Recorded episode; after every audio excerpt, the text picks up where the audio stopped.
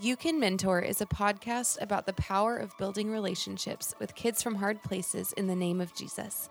Every episode will help you overcome common mentoring obstacles and give you the confidence you need to invest in the lives of others. You can mentor.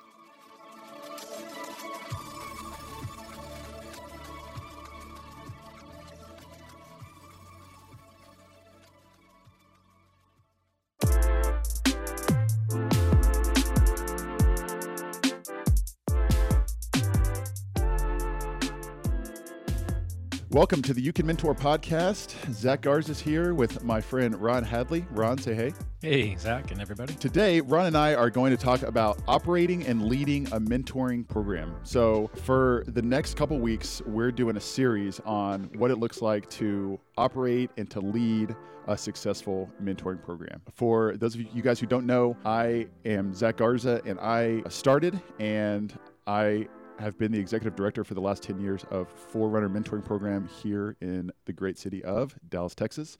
And Ron also has extensive uh, experience with operating and leading a mentoring program. So, Ron, why don't you share with the folks just about you and your background and why you're here today? Well, thank you, Zach. Yeah, my entire career has been in youth development. It's been about 15 years with Big Brothers Big Sisters right here in Texas, Dallas, Fort Worth, Abilene, and Houston. The last 10 years of that tenure was as market president. So, been able to lead the organization and lead a team completely focused on one to one mentoring. We were the largest Big Brothers Big Sisters agency in the nation, serving over 10,000 kids a year, which, as a one to one mentoring organization that meant we had 10,000 volunteers in a given year. That's a lot of volunteers. Yes, it was. Now, that spanned a, a large geography as well. That was mm-hmm. from Houston through DFW on out to Abilene and even up to Wichita Falls.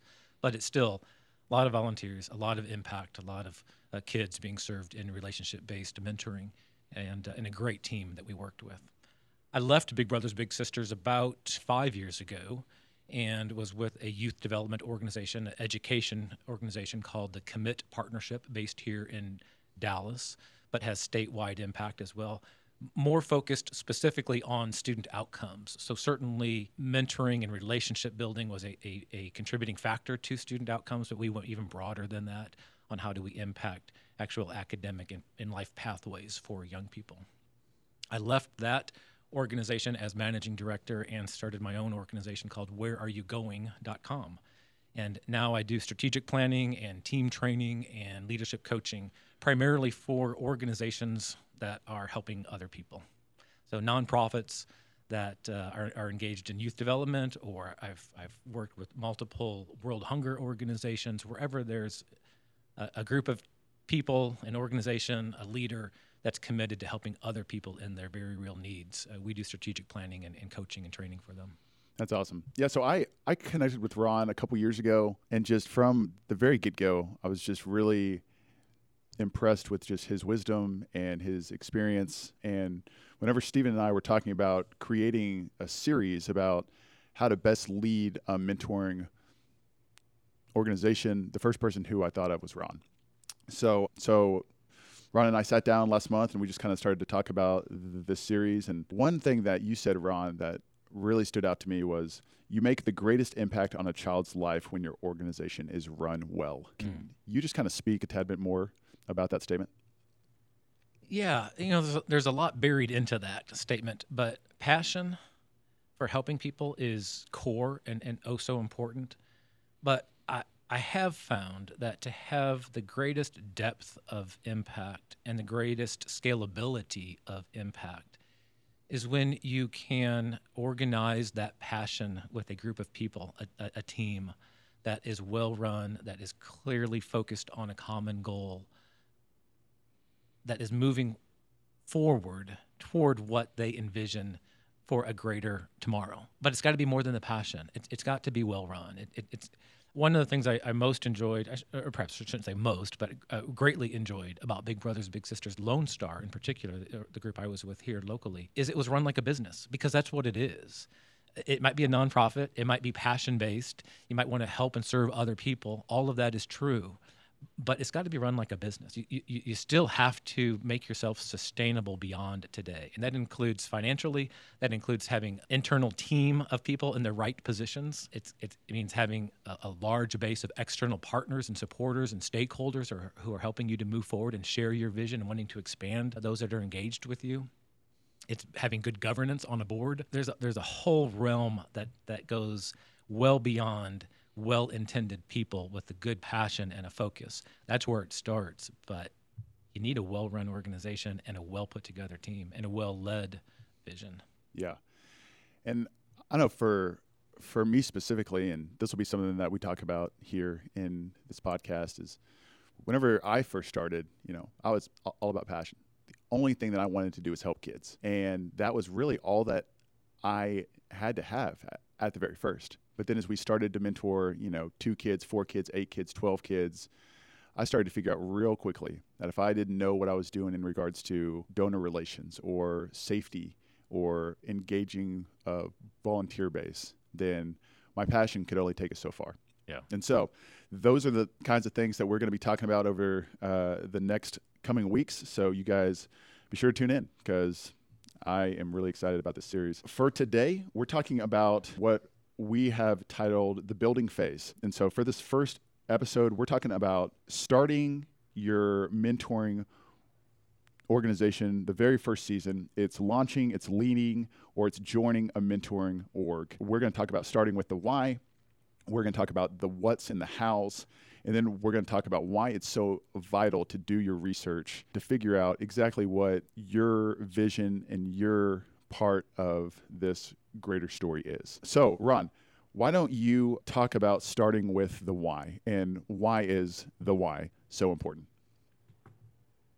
Yeah, the why really defines who you are and it, it gives you the basis on which to build your vision, to build your program, to build your team. And it's also the sustaining energy day to day. If you know what a better tomorrow looks like from where you're sitting, that becomes your why on why you're doing what you're doing, on why you're building a team you're building, on why you make it to tomorrow to continue another day. Bringing that back to a mentoring organization, I I greatly believe, and I don't even know any other option. Part of the why has to believe, be a belief in relationships. Mm-hmm. That's what sets mentoring apart. It, yes, you want to help people. Yes, you want to be a part of youth development. Yes, you want to be investing in others. But there's a lot of ways to do that. What sets mentoring apart is the belief that relationships are the key factor. Yeah, it's it's a it's a um, great belief of mine, a strong driving life factor that there is no greater change agent than a relationship. You can put kids or, or, people through any kind of curriculum or any kind of program, and all of that can plant seeds and, and help put people on a different trajectory in life. But if you really want to change a life for the long haul, something sustainable, it's relationships. All of us can fill in that blank on, on a relationship in our life, whether it's a mentor, whether it's a parent, a family member, a spouse, a child. It's the relationships in life that really change our our personal lives. Yeah. So that's from my opinion, that's the why for somebody who wants to get involved in a mentoring organization, who wants to lead a mentoring organization, wants to launch a mentoring organization. It's because you believe in the power of relationships. It is the most common, most powerful denominator for any mentoring organization is that you believe in the power of relationships. Yeah, and I know for me, I mean, it is at times, it can be very difficult to enter into a mentoring relationship. There can be a lot of different obstacles trying to join a mentoring organization or trying to run one, trying to lead one. At times can you can kind of feel like you don't have any idea what you're doing. But at the end of the day, if you can come back to that why, mm-hmm. hey, I am doing this because I believe fill in the blank then that really can sustain you through those hard times. That, that's exactly right. Yeah. So, Ron, why don't, if you don't mind getting a little bit personal here, like tell us your why. tell us why you got involved and why you've continued to stay involved with serving our youth, and just to kind of give us an example of what that looks like. Yeah, and and it greatly relates to what we've been talking about already. It's a combination, I would suggest, of, of, two primary factors. One is wanting to be a part of other people's lives and their development. My entire career has been in youth development because my passion really is helping people in the early stages of life figure out their life. One of my one of my the authors that I enjoy the most, Bob Goff, has been known to say that we are all just a rough draft of our future selves.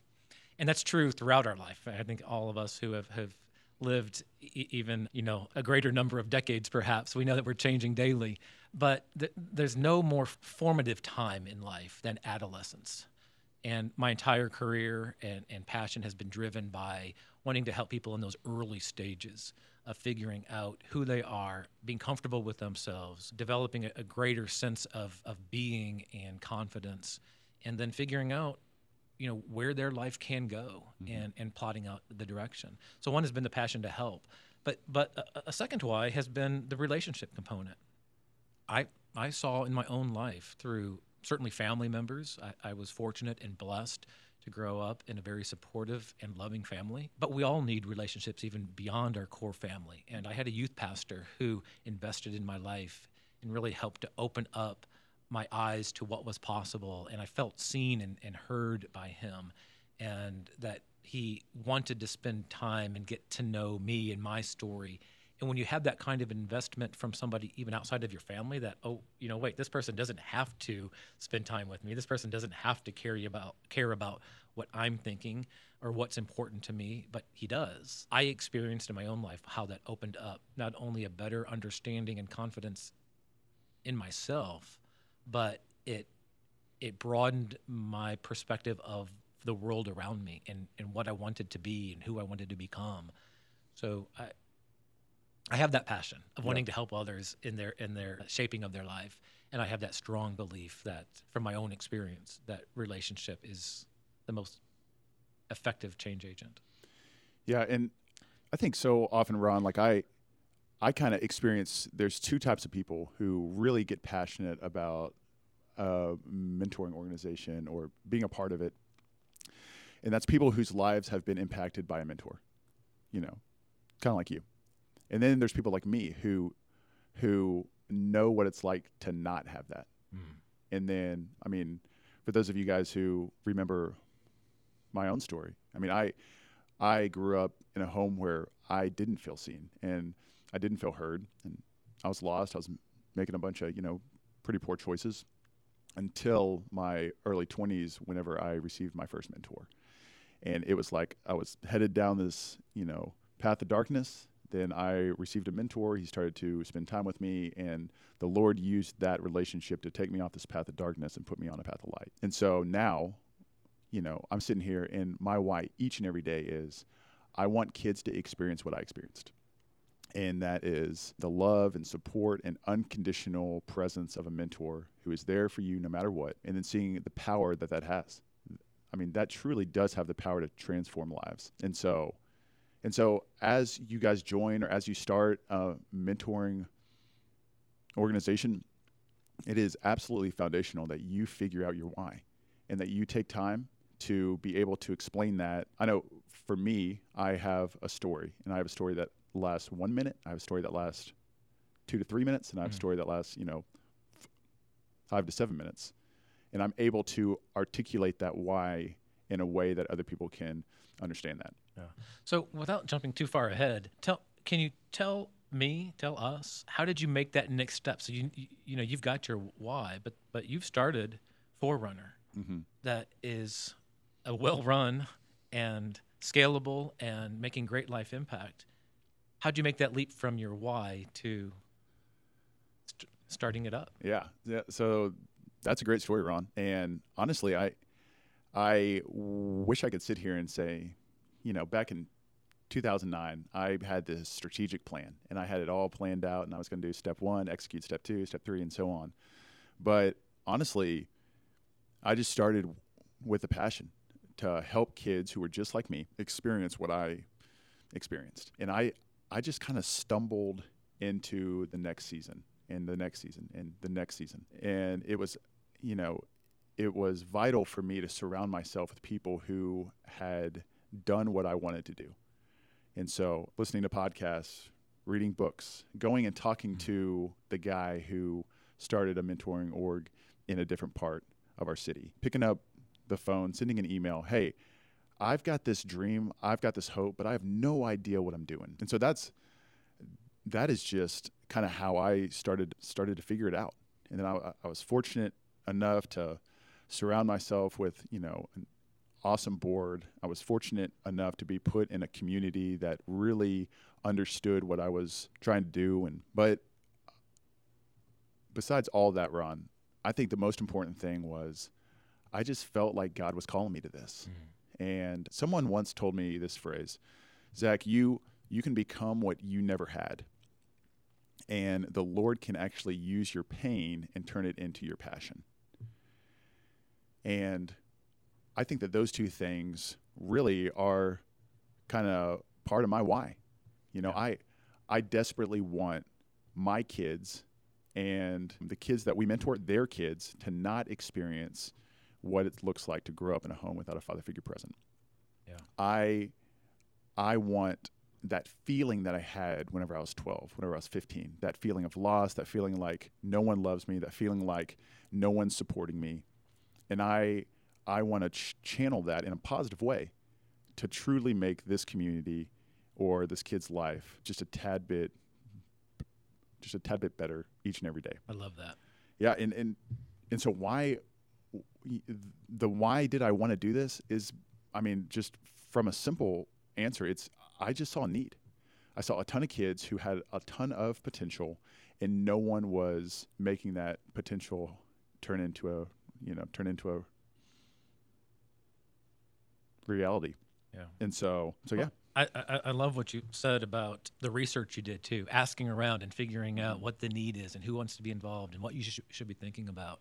And to me, that that kind of helps lead into almost that next layer of this important conversation of you know what do people potential mentoring leaders need to be asking themselves what what are some of those steps for if you want to you know, if you agree, if you if, if you've discovered that your why is a belief in relationships and wanting to help other people of, of whatever age, I think in our cases we're talking about young people, and and you begin to ask people around you and organizations that are doing it, doing your research, but w- what are those specific questions? And a couple that I would throw out there is really getting into that that operational level because it's yeah. important. You got to dig into that uh, after you know your why and your passion and you're driven by that. But you know when it comes to mentoring this could be a, a, too broad of an application, but I think as a starting point, there, there's two models to, to, think about which one you might want to pursue. Sure. One is one to one. Do you want to be an organization where you are primarily, if not exclusively, focused on putting one volunteer in the life of one per, young person mm-hmm. and just helping to facilitate not only that relationship development and the impact, but the safety of that relationship? And we can talk more, I'm sure, throughout this whole series about what that would look like. But that's one model, one-to-one mentoring. You believe that you got to put one volunteer with one one student. Another very legitimate, very effective mentoring model is group mentoring. Yeah. And that would be, you know, one volunteer or a small number of volunteers, one or two people, leading a small group of young people. One, one story I, I think I'd shared with you, and I even said I didn't want to share it on the podcast, but I will just to maybe emphasize that point at Big Brothers Big Sisters, we would we are all about one to one. That's it. Mm-hmm. A volunteer cannot even have a second little if they asked, because they believe that much that you need to focus on that one life. Well, but when we would do public presentations, most often we would start with the anecdote to kind of help pull the audience into our story. We would say, you know, we all have had a mentor in our life, whether it be a coach or a teacher or a youth pastor. Well, that's what we do, we would say. But in actuality, that is not what Big Brothers Big Sisters does. They only do one to one. That other model of a youth pastor to a youth group, or a mm-hmm. teacher to a classroom, or a coach to a team, that is mentoring. Right. But that's group mentoring. Right. Equally as effective, I would suggest. Mm-hmm. But they're two different models, and you've got to decide what what it is you would want out of your organization if you're looking to either launch an organization or you're looking to join an organization. Another question to ask is Do you want it to be primarily or again exclusively in person, Mm-hmm. where the, the volunteer and the student or the volunteer and the group meet together in, in a physical space or go out and, and just kind of walk through life together? Or is it a virtual? In today's world, it can be very effective and it's equally viable to have a virtual program Yeah. at Big Brothers Big Sisters again, just to give that example, it was probably about 10 years ago that we began to talk about and launch, a little over 10 years ago now, the idea of virtual mentoring. It was very difficult for many of our leaders around the, the, the, the country to even have that conversation because we were all about in person. Yeah. But what I would tell them is in reality, relationships are being built virtually, like it or not. Relationships are being built and, and, and grown and sustained via text messaging, via social media, via email, nowadays through Zoom and FaceTime. And if mentoring professionals can't figure out how to harness that technology for positive impact and for good, I don't know who is going to. Yeah. So it is very viable to have a mentoring organization that's virtual too. Figure out how to do that. It also expands your ability to to scale impact because the volunteer and the student don't have to even be in the same community. There's there's benefits to both, in person and, and virtual. But but again, the point being that's one question to ask yourself if you're looking to join an organization or to launch your own and lead. Do you want it to be exclusively in person or virtual or some blend thereof? The third and last one that I would mention is I, I've, I've, I've, I've said a couple times, and I, I don't know that I can overemphasize it, but the common thread is relationships. But, but it can and should go beyond that. There are life factors and life needs of young people that that maybe you want to focus on some kind of intervention. You know do you want to help kids coming from a single parent home? Is that your focus? Do you want to help kids that are, are struggling academically or have addiction issues? There could be a specific need in, in a young life that you want your mentoring organization to really focus on that profile of a young person and then therefore even have some added layers of training for your volunteers or added added uh, focus of your recruitment of volunteers that they have a skill set in addressing this particular intervention. But regardless of any whatever answer you give to any of those questions is it one-to-one or group? Is it in person or is it is it virtual? Is it focused on some kind of particular intervention? The common thread always will be relationships are the, the, the primary change agent Yeah. And man, Ron, the, all of that's so good. And I know for us here, I mean, we we really love one-to-one mentoring. I mean, that is for us that has shown to be extremely impactful. But just as impactful is our after-school after-school program.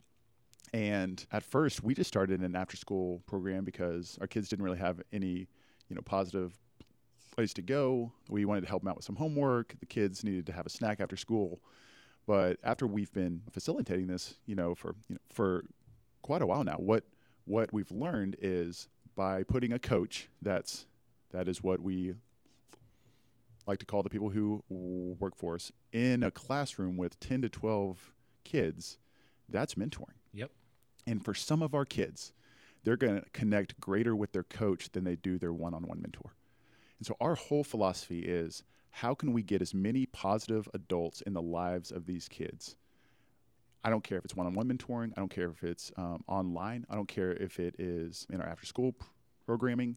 It's just for some of our kids, they have very few positive adults in their lives.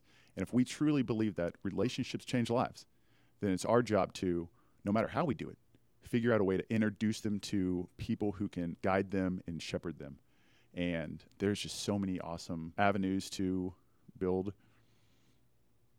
relationships. And, and, you know something you said, I, I, would- I would want to add to or just underscore because I know you all do it. But not every after-school program is a mentoring program. Mm-hmm. Just because you have a, a coach or whatever an organization might call it leading an, an after-school program of a group of young people doesn't mean that there's mentoring happening, and and that's okay. If it's an after-school program that's focused on tutoring or focused on some kind of a skill development, there's value in that. Mm-hmm. When it becomes a mentoring program is if there's intentionality about getting to know the individuals in that group to know their story for them to know that they are being heard and seen. Mm-hmm. You got to move beyond the intervention or the curriculum or the program goal and get into the individual relationship level, then it becomes mentoring. And I know that's what happens here at Forerunner. But I think that's an important distinction. If if if a person or an organization were to launch an after school program does not mean they're launching a mentoring organization. Yeah. They've got to go beyond their curriculum or their programmatic goals and have those teachers, those coaches, wh- whoever the group lead is, intentionally be getting to know the individual Yeah. kids. That's awesome, Ron. Yeah, like I don't know if there's a more if there's a better word to describe mentoring than intentional. Yeah. I mean, it's just it is absolutely key. I also think, Ron, like I think one thing that you have to ask yourself, and this kind of comes back to what kind of program you know you are trying to uh, start or you're trying to join is is there a need? So is there someone in your community who's doing what you want to do? And if there is, and if they are doing that in a good way, right, then instead of starting your own thing, you know, maybe see if you can hop on with them, see if you can support them, or you might need to change and fulfill a need that no one else is focusing in on. So like if if there was a one-on-one mentoring organization in this community that was intentionally pouring into kids, that was sharing, you know, with these kids about how to succeed in faith, how to succeed in school, then I I wouldn't need to start one. But it's super important for you to assess your community, to get to know the people who are trying to invest into it, and to focus in on an area where no one has had an opportunity to to invest into it yet. Yeah. Right. That, yeah, that's exactly right. I, I, I oftentimes do think that the nonprofit world is saturated.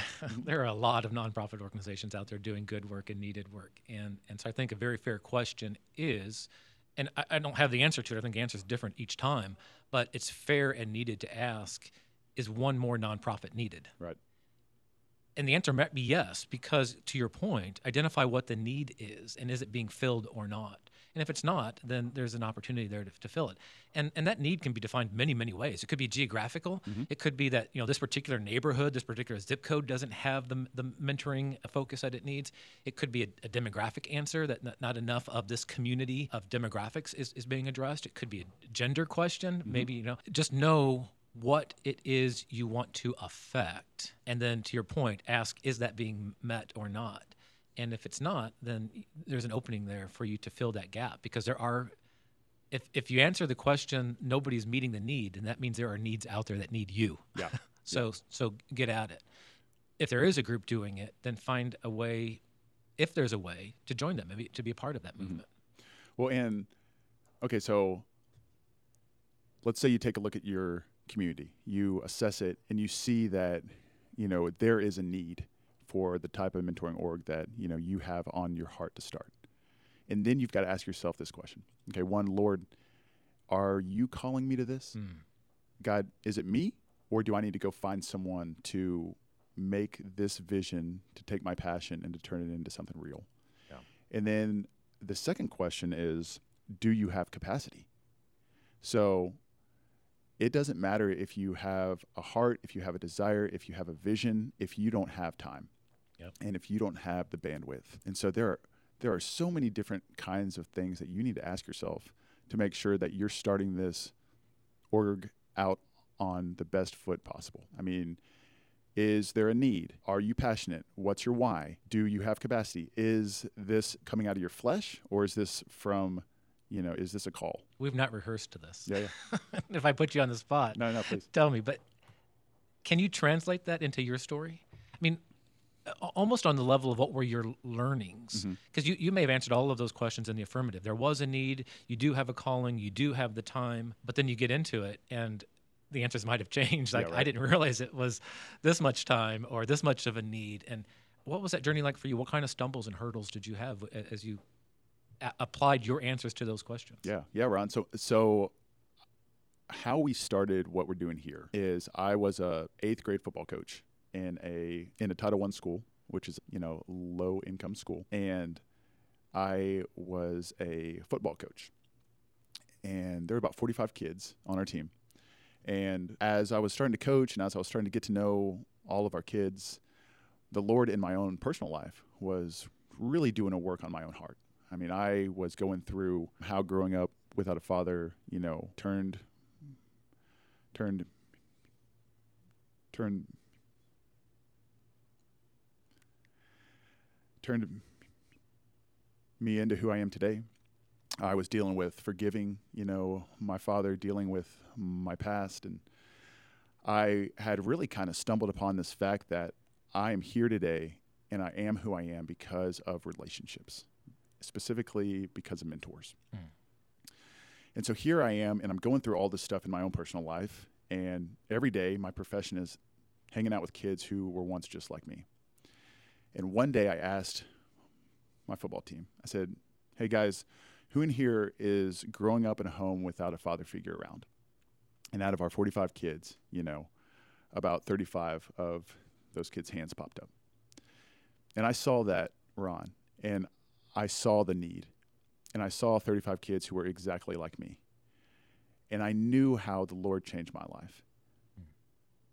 And I just felt like the Lord said, Zach, those kids are just like you. Now, I changed your life through mentoring. Now, here's an opportunity for you to do the same thing for these kids. And that right there, Ron, was my call. Mm. That right there is the Lord took my pain and he turned it into my passion. The Lord took my story and said, if I can change your life through mentoring, then I can change these kids' lives. And then it just happened to be that I was 27, I was single, I didn't have anything going on, mm-hmm. and I had a ton of time and I had a ton of bandwidth. And so I just started to pursue these kids. You know, I had an opportunity to get to know these kids and to spend time with them because of, you know, my profession as a coach. Had an had an in with them. And then I just started to find men in our community who I could kind of cast this vision to. Hey, there's kids who are going to school with your kids, and these kids don't have a dad around. So who's teaching them how to become a godly man? Well, if the answer is no one, then you can be the solution to that issue. So I would find these kids, I would find these men, and just super simple. Hey, here's a kid who doesn't have a man in their life. You're a godly man. Y'all start spending time together. And then just, you know, started out with one pair, started out with two, started out with four, started out with eight. And then that's that's kind of as we grew, as we kind of just started as we started to see some fruit, that's whenever we started to ask ourselves some of the hard questions. Okay, what kind of uh, mentoring relationship are we going to focus in on? How are we going to do this? How are we going to connect with the mentors? How are we going to set them up for success? How how are we going to do this in a safe way, right? Because whenever you introduce a mentor to a kid, you're basically saying, "Hey, here's a total stranger." That's and right. he's spending time with a kid. I mean, that's a that's a pretty dangerous spot to be in. And so we had to figure out how to do that in the in the best way possible. We had to figure out what we were going to do for background checks, you know, what we were going to do for safety training, what we were going to do for abuse training. We had to figure out how to match, right? Like, yeah. okay, what what kind of mentor would be best for this kid? You know, here's a kid who loves math, who loves basketball, who loves science. What kind of mentor would support him best? And then we had to figure out how to support the men, the mentor, right? Okay, what can we do to make sure that they don't get discouraged? What can we do to best equip them? And then we had to figure out things like, okay, what do we do if the kid moves? You know, what do we do if the kid uh, gets in trouble at school? What do we do? And we had to figure out what our philosophy was for just anything that could happen. And that's just the mentor and, you know, the mentee. From a running and organization perspective, we had to figure out how to fundraise. We had to figure out how to hire. We had to figure out, I mean, just how to run a business. Because whenever I first started to mentor, I had no clue what a 501c3 was. The mm-hmm. only thing that I wanted to do was to help kids. But I had to figure it out. Had to figure out how to start a board. I had to figure out how to ask people for money. I had to figure out how to hire, how to manage a staff, how to do strategic plans, how to set goals you know, how to create a culture. I mean, all of these things. And just, you know, I had to figure that out just one step at a time, Ron. Well, Zach, I, I love that. And I know from our conversations that the series you're putting together is going to walk through much of that for the, the folks that t- tune into your podcast. And I, I love the application of your personal story because the, the calling from your own very real life experience is so clear of how your pain was turned into your passion and into purpose, and then how you multiplied yourself by pulling in other people with a shared interest and vision to help mentor young people. And then, third and final, you got to that stage where you know, without sounding too sterile, you needed to figure out how to operationalize it. Yeah. So you went beyond multiplying and it was exponential, scalable growth so that you could have sustainable impact well beyond you and your inner circle and really build that movement through an organization. And you touched upon all, all of all of those key points that that can become a little burdensome over time when you're trying to figure out how to make this sustainable and scalable and operationalized. But that goes right back to your opening comments and question about a well run organization. Mm-hmm. Yes, have your calling, have your passion, have your vision, have your impact. But if you really want to go big and be around for the long haul, you've got to figure out how to operationalize and become a well run organization, well run 501c3. Yeah. And I know, Ron, for me, I want my nonprofit to outlive me, mm. right? And I figured out early on that unless I got good at the things that I didn't want to do, that that wouldn't happen. And this is what I love about mentoring, right? Is I mean, it's it's incredible that God can take my story, right? But what I also love is God can take anyone's story. Yeah. And he can impart to them a passion, you know. There's a there's a nonprofit called uh, called the 411 House, and they started by a person, and her, her name's Kim. And Kim is from a part of Dallas that is pretty wealthy, right? And for all intents and purposes, Kim had everything that she um, could ask for, as you know, she was as she was grown up. You know, she had supportive parents, she had an awesome education, but then her and her husband they moved to this little city in central Texas called Temple. And Kim started to build relationships with kids in this specific apartment complex. And fast forward over the next two to three years, Kim has started a nonprofit. She has developed volunteers. She's developed a strategic plan, and they're influencing and impacting and building relationships with you know 40 to 50 kids each and every week. And my story couldn't be any different than Kim's. Mm. But God is using Kim's heart. God put in Kim a vision to see this need, and He created in her this desire just to help out, this desire to build relationships. And she's doing it in a totally different way than how I did it. But that doesn't mean that it isn't just as impactful. And so, our heart behind this series, Ron, is if you have a have a burden for kids, if you have a vision to impact kids through relationships, then we want to give you everything that we know on how to lead, how to start, how to operate a well run mentoring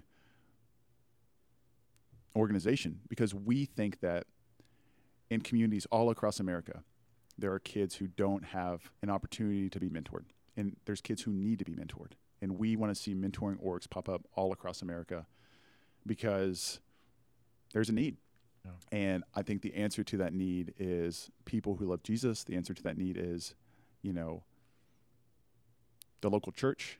I believe that there's a discipleship movement that is going to happen in America through mentoring. But someone has to start these organizations. Someone has to lead these, and not just lead them, but they have to they have to operate them well, Ron, so that they do last a long time. Yeah, I I love that, Zach. And you know what I hear I agree. Having a mentoring movement and organizations pop up all across our country, I don't know that there's any greater opportunity for change than to have more and more people not only invest through relationships, but exponentially invest by starting programs if it's right. And what I hear also from you when you talk about your story and Kim's story, and I factor in my story, anybody can do it. Right. But not everyone should do it. Right.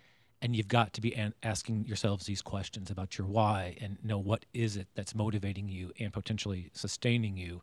And then do you have it in yourself to lead all of the operational and team needs that are going to be required? And that's what not only your vision flushes out but as you've said I, I have great confidence this upcoming podcast series is going to help walk people through.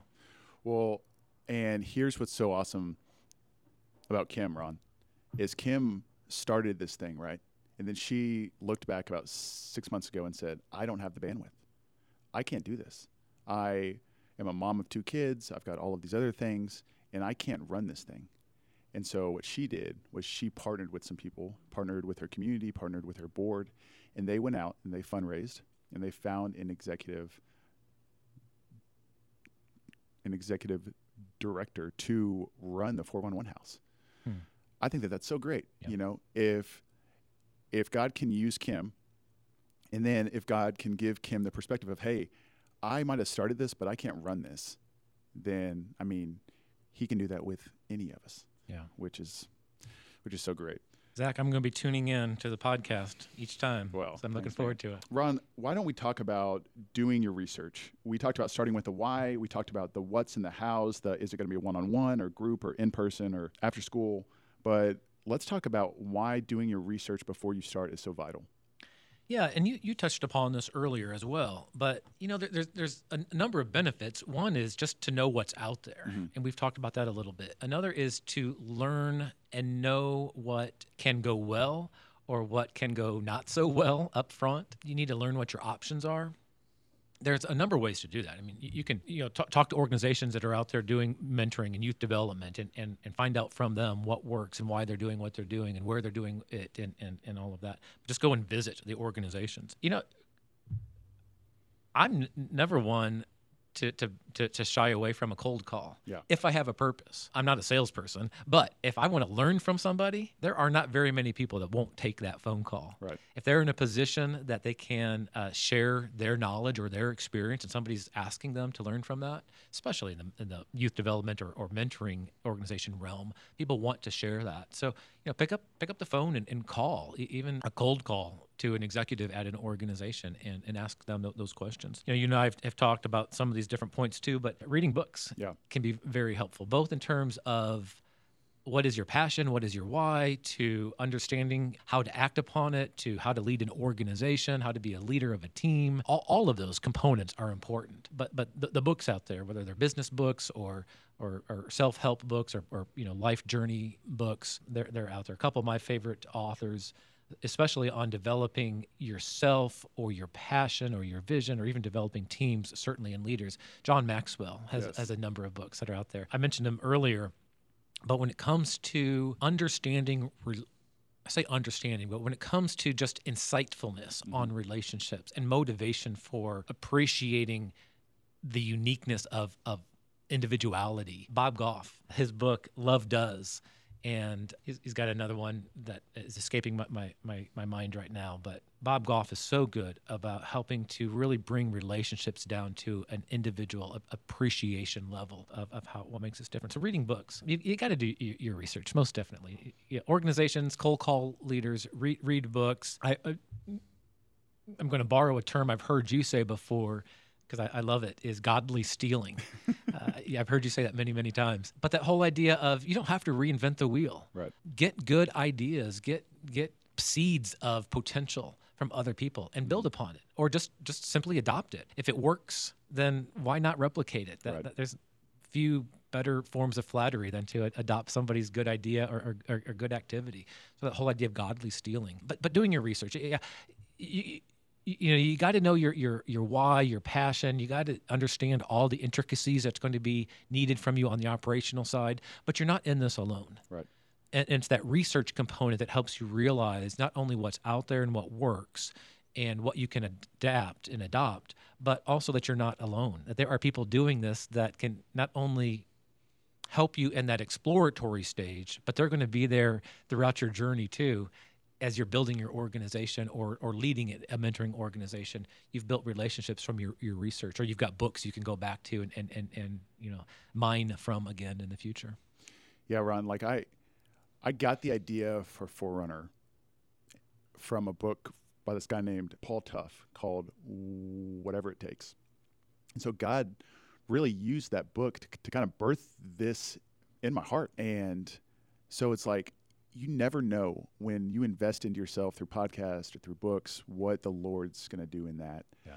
Man, it's powerful. I mean, everything that we do here is because of something that I heard on a podcast, something that I picked up in a book, or something that I got by building relationships with other people. I mean, find out who's running good nonprofits in your area and just call them. Yep. Send them an email, pursue them, and just take them out to lunch.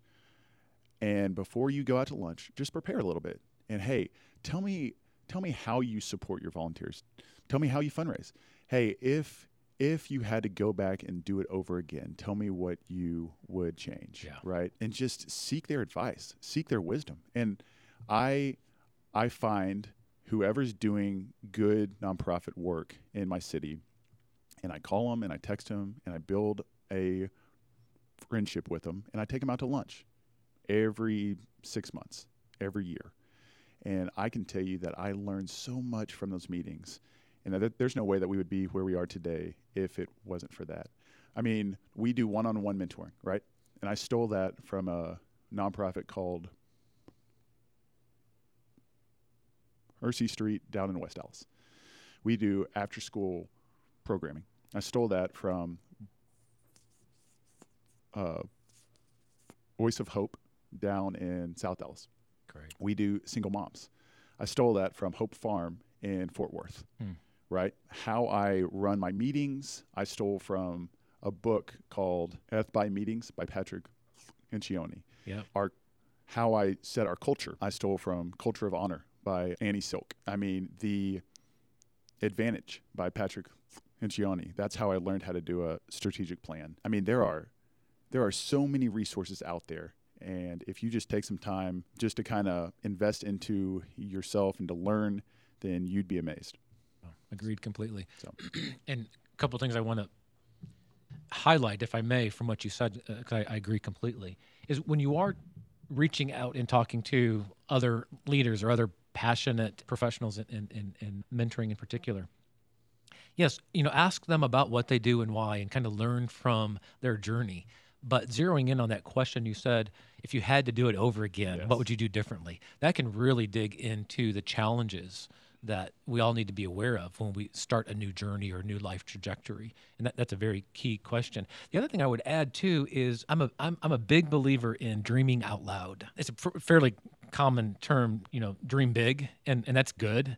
But I'm not as interested in how big you dream, but I think there is great impact on dreaming out loud because when you share with other people a vision that has yet to transpire, it helps you refine and it helps spread the energy and the excitement. So it, it kind of goes right into that research component, especially when you're talking to other leaders and people who share a common vision or passion. Don't be afraid to dream out loud, no matter how how different or or, or un, you know un, unheard of it might be what, what you're thinking. Dream out loud and let that dream take seed or let it be reshaped or refined through the interaction with other people who share a common common vision. Well, that reminds me, Ron, of one of my one of my favorite verses. Habakkuk two, two and three. And the Lord answered me, Write the vision, make it plain on tablets, so he may run who reads it. Mm-hmm. And it's like, okay, I've got this vision. This is crazy. This is this can't happen. But I'm gonna share it anyways. And not only am I gonna share it, but I'm I'm gonna put it on the wall. So every time I walk in, I am gonna see that vision and I'm gonna be reminded of what God has for me That's right. even if it sounds crazy. And then here is the next part. For still the vision awaits its appointed time. So that might not happen yet, Yeah. but just put it up there and just see what happens. It hastens to the end, it will not lie. If it seems slow, wait for it. It will surely come, it will not delay. Zach, I love that. I just love that. Like, hey, I've got this crazy vision that I want every young man who doesn't have a father in our community to have a mentor. Hmm. That's my vision. And it might not happen tomorrow. It might not happen next week. It might not happen next year. But eventually, if I just keep at it, I believe that the Lord's going to do something crazy. And then here's that next part Behold, his soul is puffed up, it is not upright within him, but the righteous shall live by his faith. And so if I'm sitting here like, I think God has given me this vision, and he who calls you is faithful, right? God wants these kids to be loved more than you do. God wants these kids to be in relationship more than we do.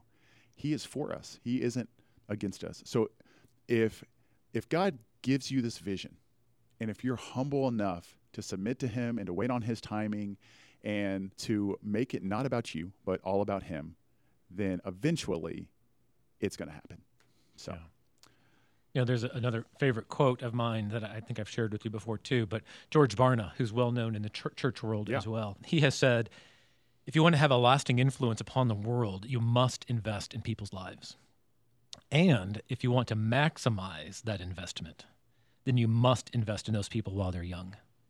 And that's what Forerunner does, and that's what so many of the organizations you and I are talking about today are doing.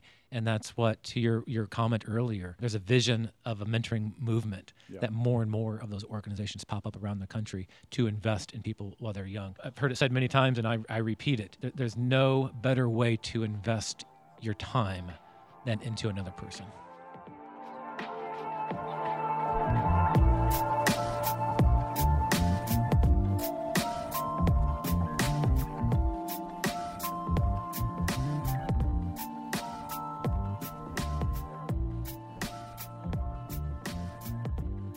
That's awesome, Ron. All right, guys. Hey, so today we talked about how to start a nonprofit, how to build one, how to operate, how to lead one. Next up, we're going to be talking about how to build a team. So if you guys tuned in today and you didn't take anything away from this podcast, take this one thing away.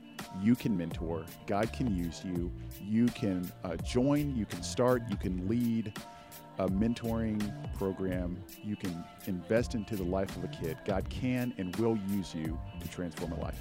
You can mentor.